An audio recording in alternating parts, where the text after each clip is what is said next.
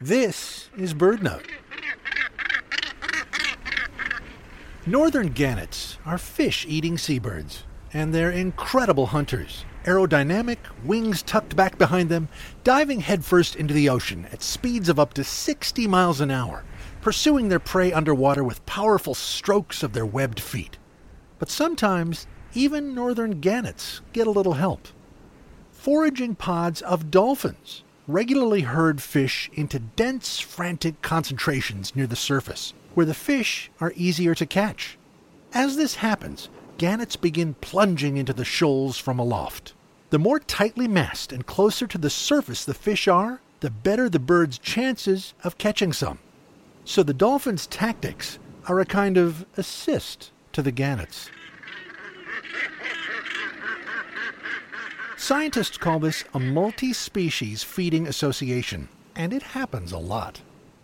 These gatherings may seem like evidence of cooperation between species, but in fact they're more about opportunity.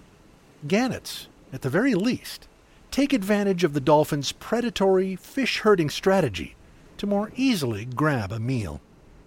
These feeding frenzies may attract a mix of predators. Other seabirds like kittiwakes and gulls, as well as seals and even whales, may join the action.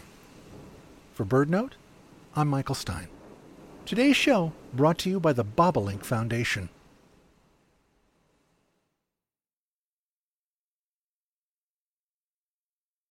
Join BirdNote on Wednesday, March 27th for a captivating conversation about the power of photography. A panel of esteemed photographers will share their experiences, breathtaking captures, and insights into how stunning imagery can inspire action for birds. Plus, stick around to hear the winners of BirdNote's 19th birthday photo contest. Register for free at birdnote.org.